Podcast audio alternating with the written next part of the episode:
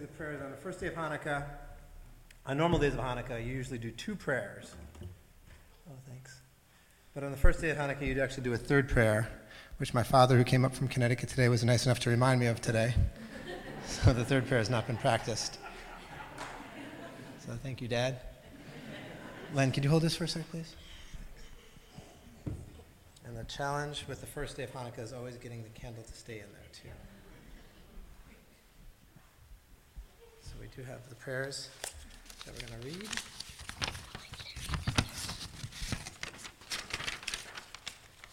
And the candle that lights the other candles is called the shamas. It goes in the center.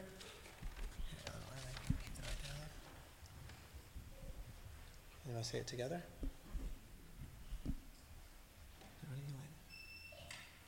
So the first prayer goes like this. It says, ready, Lynn? Baruch atah Adonai. Eloheinu melech ha'olam kasher kadeshanu b'mitzvah sav v'tzivanu l'hadlik ner shel Hanukkah. And translated, that means, Blessed are you, O God. You can light it. There you go.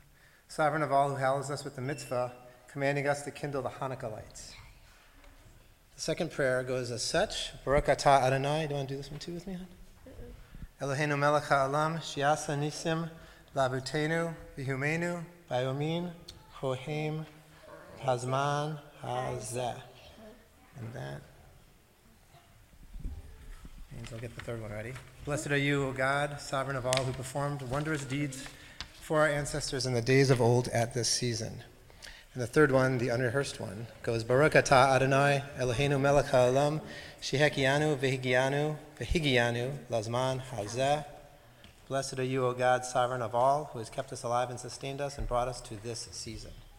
Amen. Friends, it is officially December, and there are, there are wreaths in the window, as you, as you see, and there are candles in the window which come on at 5 o'clock tonight. And I don't know if you noticed, but there's now a police detail at the mall to help with the traffic flow, and there is enough flame up here to, uh, well, there have been enough close calls with me with my flowing sleeves that we now have a fire extinguisher in case my fi- our fiery sermons become more than just a metaphor.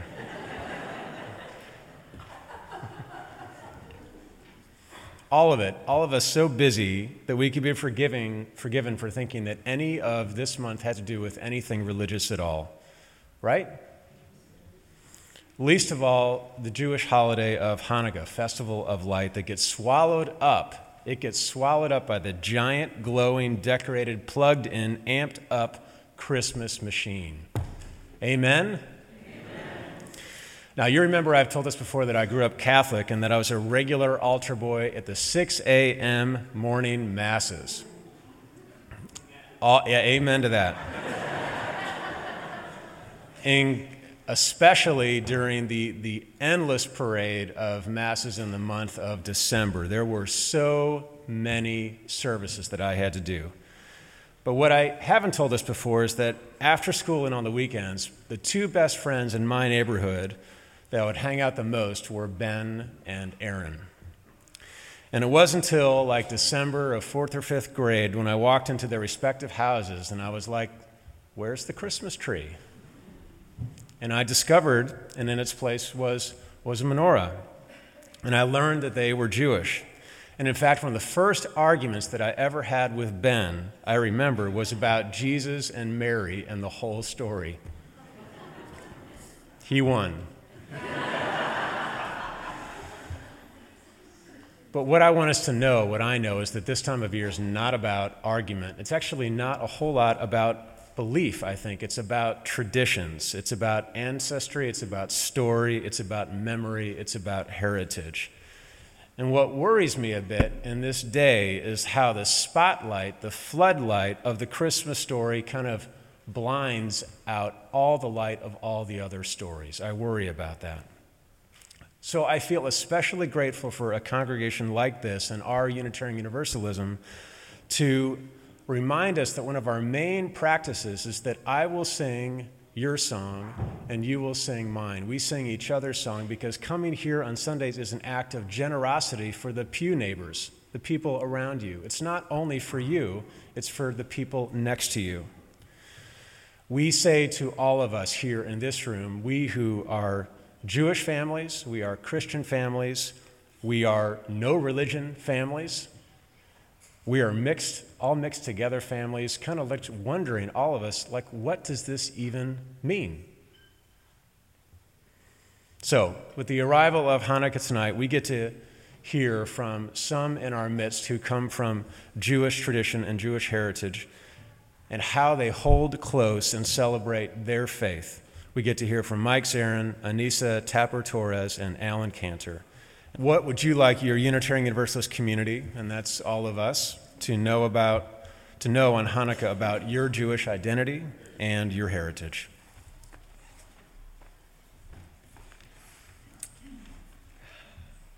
Well, as might be obvious by my being up here right now, I was raised Jewish.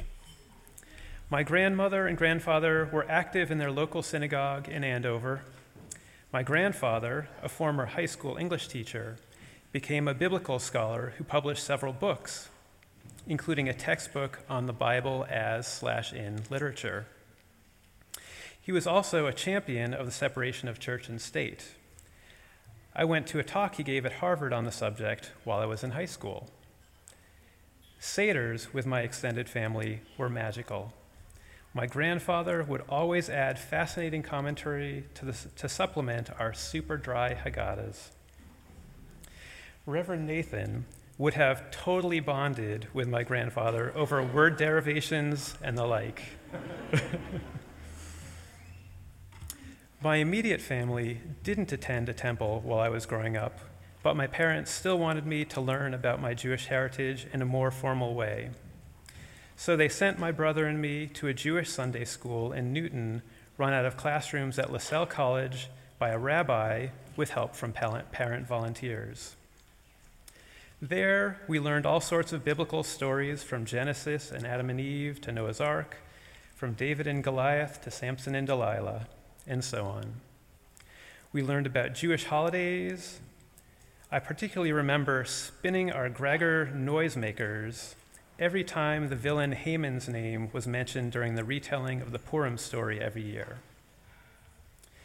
We learned a bit about Jewish history, including the exodus from Eastern Europe during the pogroms and the founding of Israel. I remember them trying to teach us Hebrew one year, and our class completely unable to remember what we'd been taught from week to week. I think we drove that particular teacher a little crazy.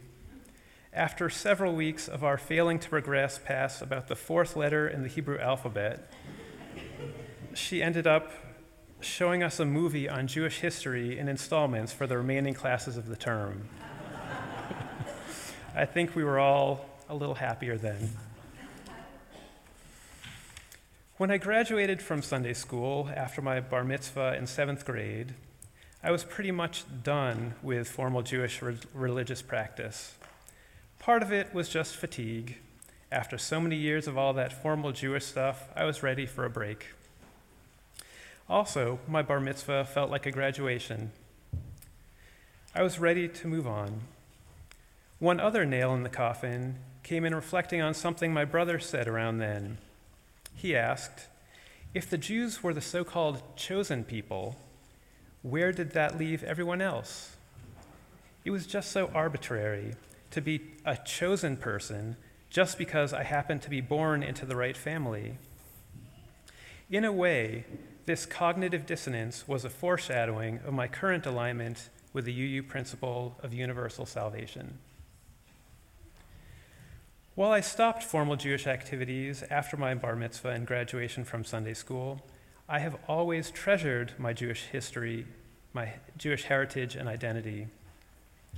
My local extended family continues to gather to celebrate the more cultural Jewish holidays, primar- primarily those that involve a big meal, like Passover and break the fast after the high holy day of Yom Kippur.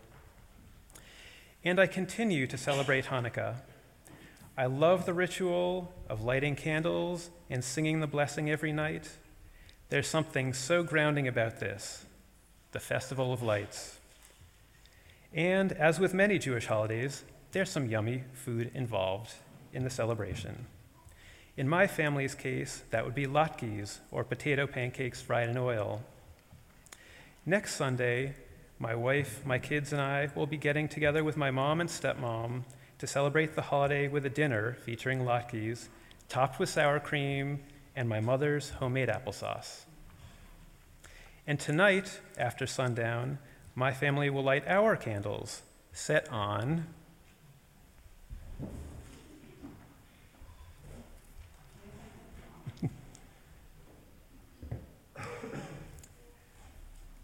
Set on this.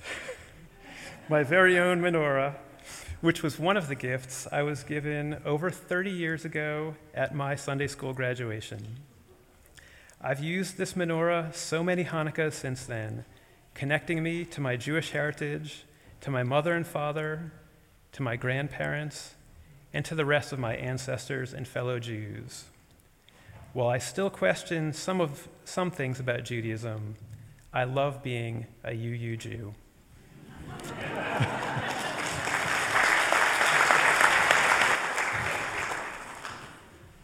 I have a candle. I have a candle,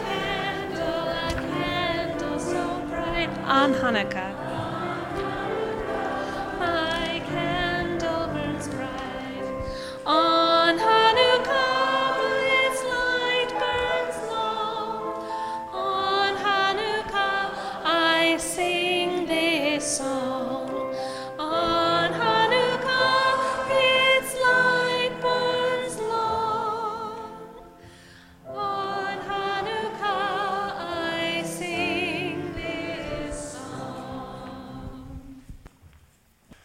So next we have one of our youth, Anissa. So Anissa, what does Hanukkah mean to you? What are some of the traditions that your family has around Hanukkah? And why is it important or special for you to learn about your family traditions?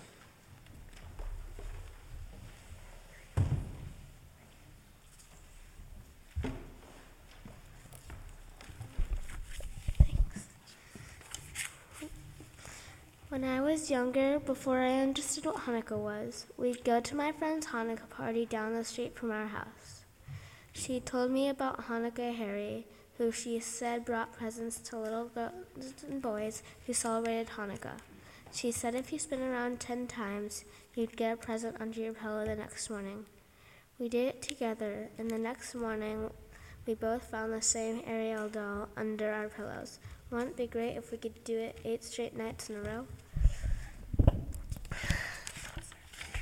In the years since, I grew to understand that Hanukkah was to honor the Jews who fought to preserve their religion, their customs, their traditions.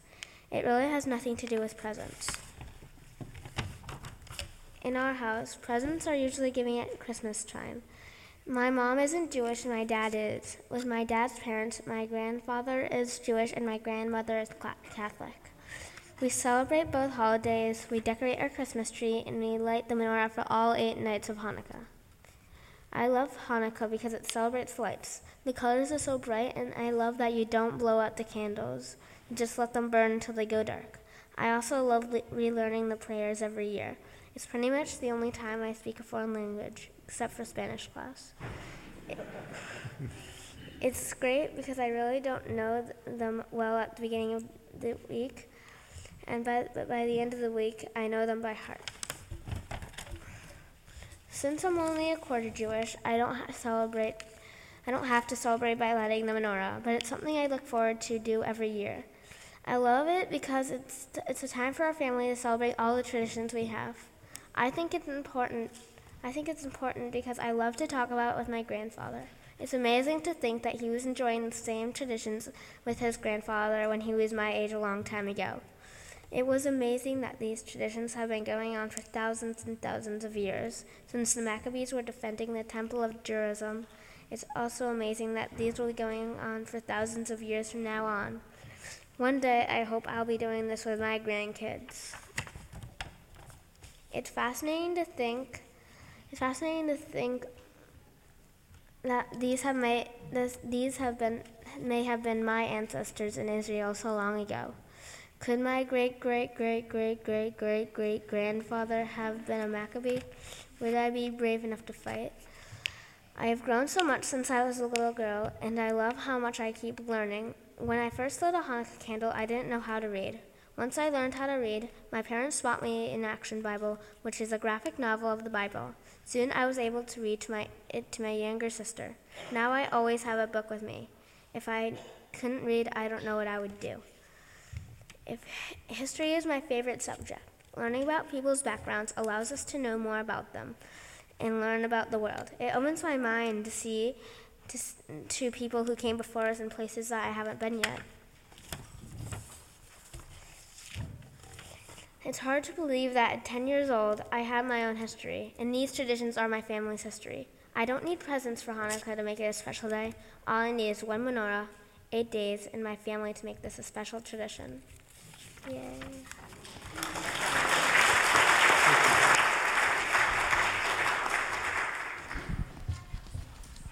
You know what to do.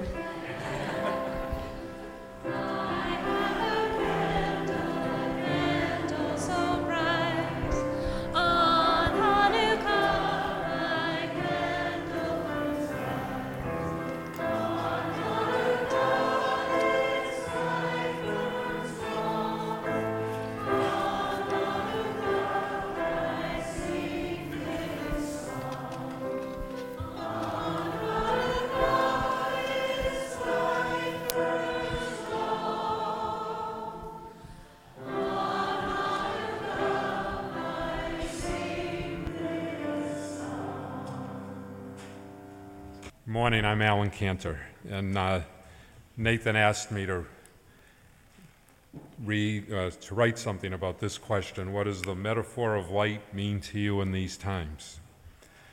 So, the word Hanukkah means dedication, and I ask you to keep this in mind as I continue, and to also keep this question in mind: To what do you dedicate your life?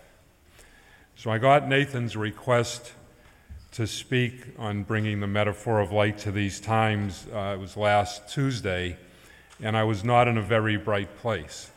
Nothing terrible, just not up at the moment. It was the lull after a very long, full holiday weekend and concern for two loved ones being treated for cancer. But immediately after saying yes to speaking on this question, I felt lighter and better. This got me to thinking of what I would say, guided by my moving from dark to light in that moment. The first thing that came to mind is that I was given an opportunity to serve, to make a contribution to all of you. Many say that we are living in dark and troubling times. Maybe these are more so than any other time, maybe not. I'm not here to judge the events or times we are living through. I am here to say what the metaphor of bringing light is in these times. These times to me, me mean the life that I am living right now, the lives that you are living right now. So, how do we bring light to these times and these lives? For many, many Sundays now, Nathan has been beginning each of his sermons with Leonard Cohen's words There's a crack in everything, that's how the light gets in. Well, many months ago, I was pondering these words sitting in the pew and played with them a bit and added, It's also how the light gets out through our cracks. So, to what do you dedicate your life? What calls to you that has you give your time, your efforts to contributing to the world? When you do so, the light shines bright. The world and these times light up. Whatever is dark and troubling has no power in the face of you, all of you, and each of you dedicating your lives to good in whatever manner you are called to. You might ask, where do I find this? Where do I contribute? I'm guessing that many of you already have an answer to that. Our church offers many opportunities to do so.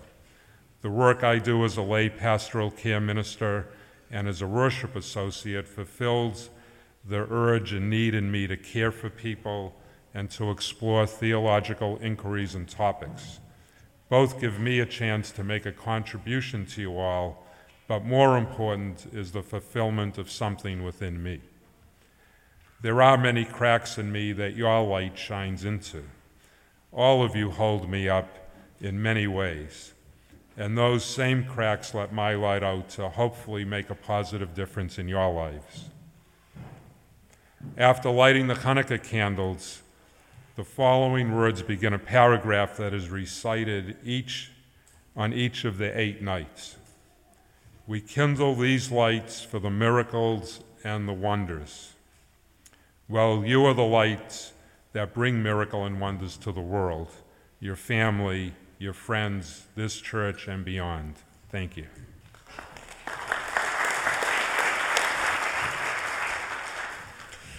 We thank all of our voices this morning